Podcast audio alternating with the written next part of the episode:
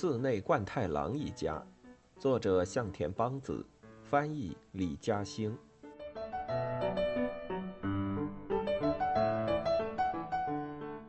祭月，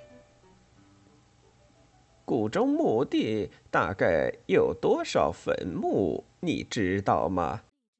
被秦奶奶这么一问，美代子歪着头思考了起来，但是想了半天也想不出结果来。有六千五百个呢，其中有不少名人葬在这里，比如福地英痴、广津柳浪、上田敏什么的。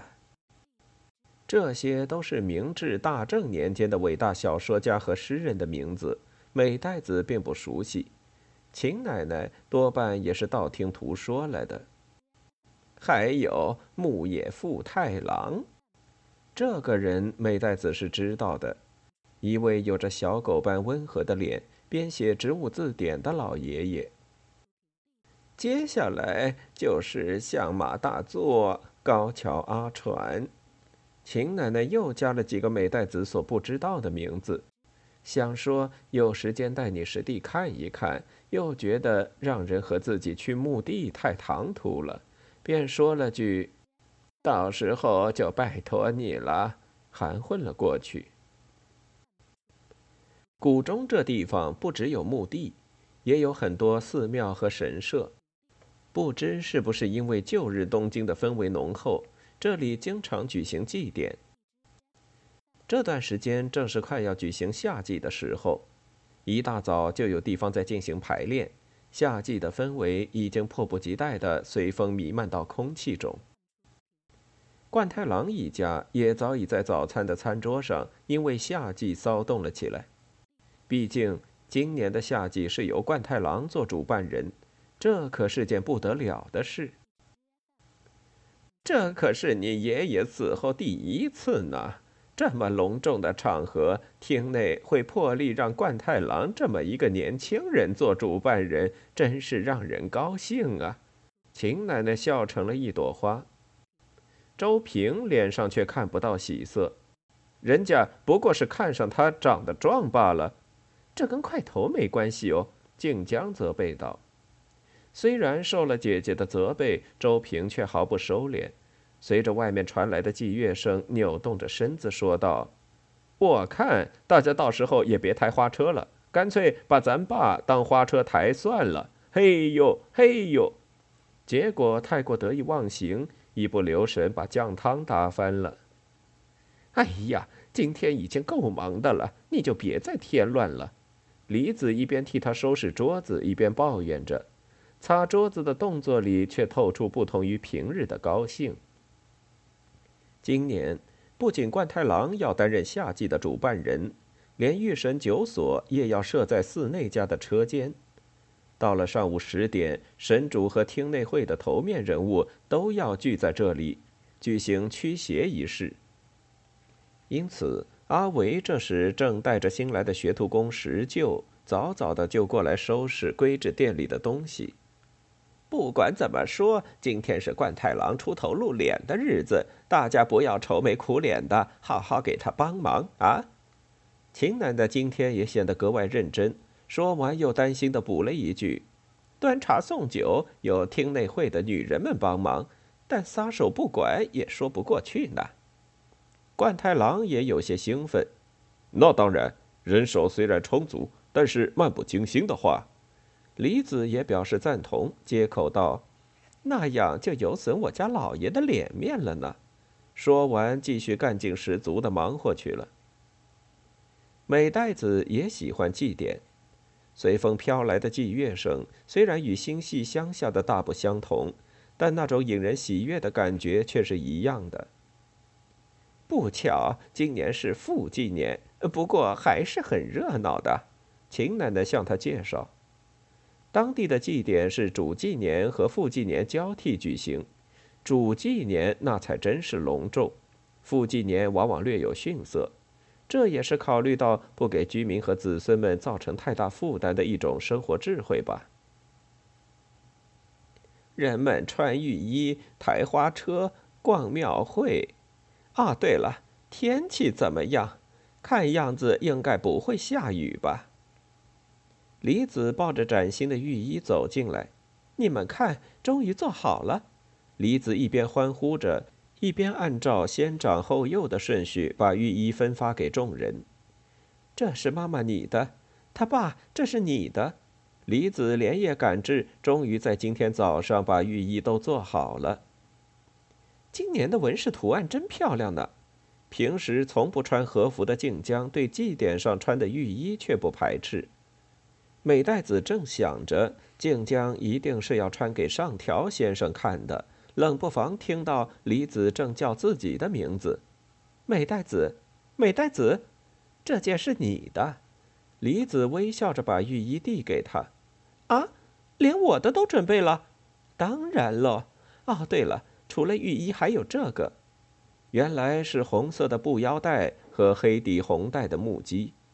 美代子发出惊喜的喊声，随即端端正正的跪坐起来，俯身向李子道谢：“谢谢老板娘，实在太谢谢您了。”美代子从前从未有过的郑重其事的谢语，让冠太郎和李子胸中涌上一股莫名的感动。大家都穿上，一起去逛庙会吧。”冠太郎说。美代子，你还是别跟奶奶一块逛庙会的好。捞金鱼的时候，他会一边嚷嚷着“为什么只有我的纸勺这么快就破了呀”，一边挥舞着手里的纸勺威胁老板：“可别提多丢人了。”周平的忠告让大家一阵大笑。哎，我的茶要提前凉凉，本来就忙，喝了热茶更得燥得难受。冠太郎早已是满头大汗。知子莫若母。秦奶奶见状，便告诫他：“忙归忙，可是冠太郎，节日期间你可一定要管住自己，不要随便就动手打人啊！”若在平时，冠太郎肯定早已勃然变色，出言反驳了。但今天，冠太郎满脸和气，像一个喜笑颜开的充气娃娃，无论说他什么，都是一副笑眯眯的神情。哎，说的是，本来嘛。作为主办人，就是要调停矛盾，带头打架的话，祭典岂不得乱套吗？落雪喽！周平模仿着亚当的声音唱起了歌。冠太郎笑着，轻轻给他一拳，仿佛在说：“你这小子。”他爸一定要记住哟。李子深知冠太郎的急性子，又不放心的叮嘱了一句：“你那边小心做事。”这边御神酒所有什么需要，我们也有求必应的，过去帮忙。好，那就拜托大家了。好，大家齐声答应。美代子的声音格外响亮。紧要关头，再忍耐一下就行了。今天是五月二十九了。听到这句，美代子忽然想起了重要的事：五月二十九。秦奶奶数着手指，计算着，嘴里嘟囔着“三十三十一”。可这些声音，美代子已经完全听不到了，只是心里面一遍一遍的回想着：“是呀，今天是五月二十九。”美代子，你怎么了？李子一脸不解的问道。“那个，五月二十九是，是我妈妈的忌日。”美代子张开了嘴，后半句却犹豫着无法说出来。夏季真是让人开心呐！秦奶奶伸着满是老人般的手，随着祭月在空中打着拍子，满是兴奋的神情。美代子见状，后面的话更是无法再说，只是默默起身离席，回到自己的房间，拉上了门。桌上小小的照片里，母亲仍在温柔的笑着。美代子把照片拿在手里，静静的看着。妈妈，真是抱歉，今天竟然连您的忌日都忘了。外面隐约传来祭乐声，客厅里一家人欢笑的只言片语也时不时的飘进屋来。美代子把刚收到的崭新浴衣，还有黑底红带的木屐都放到了桌下。美代子，李子叫他过去，来了。美代子一边回应着，一边抓紧时间，又向母亲说：“大家今天都很开心，所以我没跟他们说今天是您的周年祭。”御神酒所里，伴着录音机里播放的祭乐声，诸位主办人都到齐了，大家都穿着浴衣，相互交谈着，十分热闹。看样子，今年的祭典期间应该不用担心下雨了啊！说话的是厅内会的元老三金田。从一开始，他便复读机似的一直念叨着这句话。看样子是不用在雨中过祭日了。寿司店老板的回应也是老一套，不过呢，确实给使馆先生添麻烦了，占了您做生意的地方。啊，哎，不会不会。这几天都是到客户家上门服务的活儿，我都安排好了，您不必担心嘛。身处一帮老头子当中，冠太郎今天格外的循顺老实。使馆先生有捐赠，拜托您来记一笔。办公室那边传来花熊的声音：“好，来了。”冠太郎常年写墓碑锻炼出来的书法还是很受欢迎的。办公室里张着横纹彩色大幕，静江正帮着接待客人，美代子站在旁边，正在缝制土产袋，以便一会儿发给抬轿子、拉花车的孩子们。听到孩子们敲太鼓的声音，静江想起了正在公寓里一个人等着父亲回来的小手。美代子，这边能帮我照看一下吗？静江冲抬头看过来的美代子腼腆的笑笑：“我顶妈妈的缺。”这边不能没人照应着，没问题，你去吧。静江飞也似的跑了出去，走路的姿势比平时瘸得更厉害。美代子拼命的加快了手上的速度，祭乐和太鼓声愈发欢快起来。御神酒所里挤满了人，美代子决定不引起任何人的注意。有人要茶，美代子便大声答应送茶过去。有客人要酒，他也一样卖力。只是美代子并没有穿着浴衣，因为他觉得自己本该穿着黑色丧服度过这一天。此外，美代子还决定今天不能露出笑容。虽然经常有人说他别无长处，唯有笑脸可爱，但唯独今天，美代子不想冲任何人笑。李子发觉美代子有些不对劲。似乎是在气鼓鼓地干着活，问他有没有试试浴衣，也只是回了句“一会儿就穿”，但能明显感觉到那浴衣他压根儿连试都没试过。他因为什么事儿生气了呢？李子想来想去也想不出个头绪，想来只能等事情告一段落再问他。李子忙着烧开水准备酒菜的时候，静江带着小手回来了。秦奶奶今天少见的涂了口红，还细心化了妆，正在客厅里给小手穿上她的浴衣。静江穿着浴衣，让李子帮她调整腰带。美代子抱着御神酒所换下来的脏茶杯过来，正要运到厨房。哎呀，妈妈太紧了！既然要别人帮忙系腰带，就别抱怨松了紧了的。李子故意把腰带抽得紧紧的。美代子怕自己触景伤情，赶紧低头专心整理茶碗。秦奶奶给小手眼角抹上些胭脂，鼻梁涂上些白粉，满意的说：“瞧瞧，挺像回事儿嘛，跟大老爷似的，男人派头十足。”好，那我们去玩吧，小手。静江拉起他的手，又转身问道：“这么看起来，像不像真正的母子俩？”我看不像。秦奶奶淡淡的说：“养孩子可是要每天都殚精竭虑的，喂他吃饭了，给他擦鼻涕了，陪他说这聊那的，一会儿哭了，一会儿叫了，常常让你不知所措呢。更悲哀的是，不知不觉间他就长大了。像你现在这样带着他去逛庙会简单。”真正要负起母亲的责任，那就是完全另外一回事儿了。妈妈也这么觉得吗？是呀，我也这么觉得。李子虽然嘴上犹带着笑，话语却清晰明了。静江突然笑了：“美代子，你听见了吗？奶奶和妈妈都是满肚子的担心呢。担心也好，怎么着也罢，只要还在你身边就足够了，帮你系腰带，呵斥几句。”真让人羡慕呢。说完，美代子抱着洗好的茶碗又回御神酒所去了。原来你这么想呀，美代子。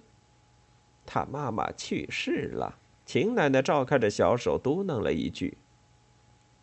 冠太郎看到静江把小手带了过来，也没说什么，只是往小手扎着缠头绳的脑袋上弹了一下，没有说话。小手认出了这位曾陪自己玩耍的老伯，所以并不害怕，冲冠太郎开朗的一笑，露出洁白的牙齿。御神酒所旁边有专供孩子敲打玩耍的太鼓，这时正被大孩子们霸占着。小手面对跟自己完全不同年龄段的孩子们，有些胆怯，一个人孤零零地站在旁边，眼巴巴地看着他们玩。冠太郎走了过来。腰带上还别着祭礼用的团扇，他弯下肥胖的身子，拜托正在敲鼓的孩子们：“小朋友，稍停一下，让这位小朋友敲几下，可以吗？”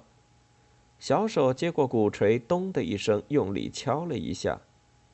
他们身后稍远的地方，上条正静静看着这一幕。静江站在他身边，头倚在上条的肩上，眼睛竟似乎有些湿润了。到了傍晚，客厅已经变成了醉汉收容所。这一个枕着坐垫横躺着，那一个倚着墙壁睡得正香，都是冠太郎嘴里说着请到屋里休息一下，硬给塞进来的。李子和周平也在这里。穿着牛仔裤的周平推开妈妈递过来的浴衣，正闹着别扭。我不想穿。怎么了呀？去年不是还挺喜欢的吗？总不能一直跟个小孩子似的吧？美袋子小跑过来，老板娘，老爷问还有没有烟灰缸？有有，你跟他说一会儿就拿过去。啊，美袋子，你先歇口气。周平想趁着这个空当逃走，却被李子抓住 T 恤衫的衣角。周平，你爸爸说让你穿得整整齐齐的过去跟客人打个招呼，为什么非要我过去打招呼吗？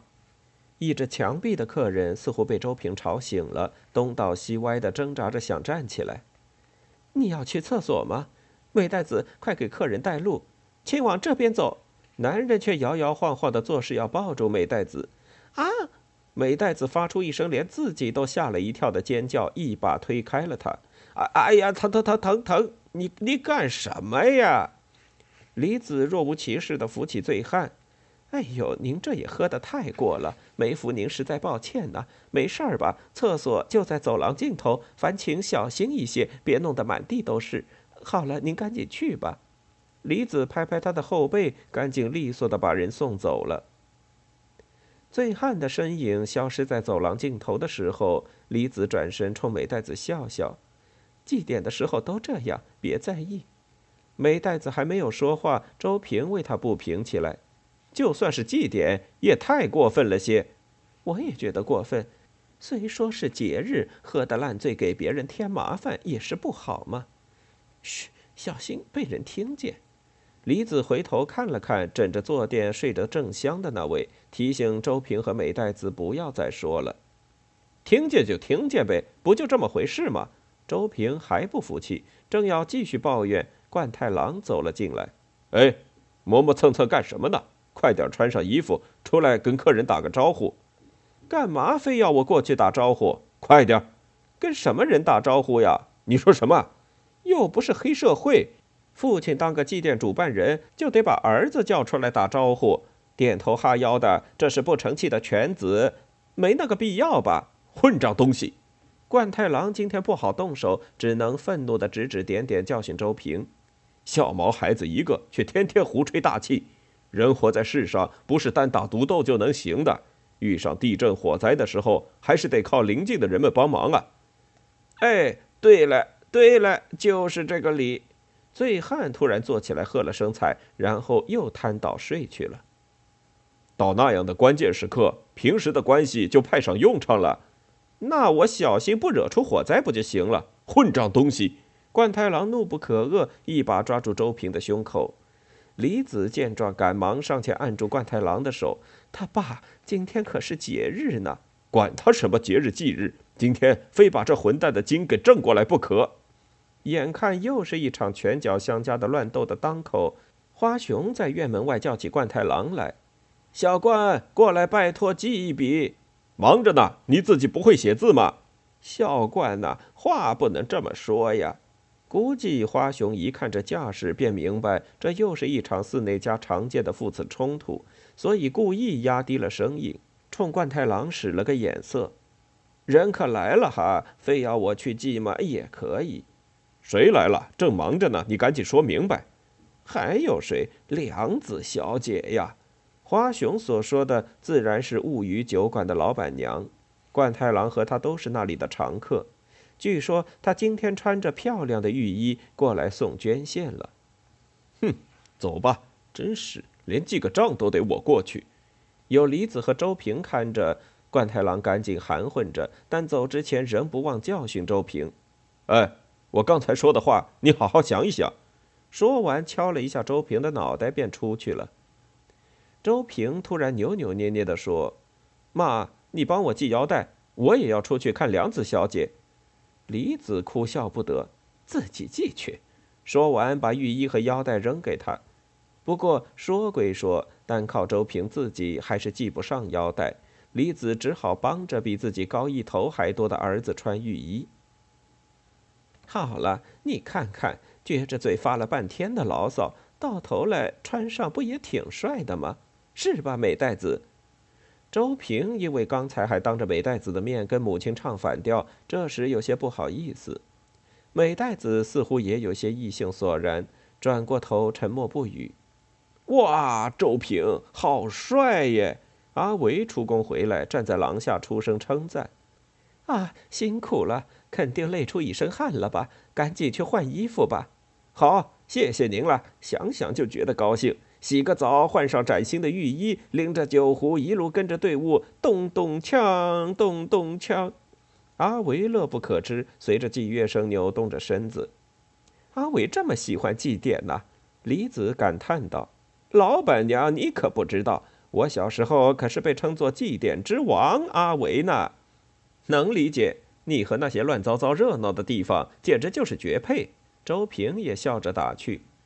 阿维兴高采烈地喧闹着，突然看到美代子还穿着牛仔裤，便奇怪地问道：“哎，美代子怎么不穿浴衣呢？”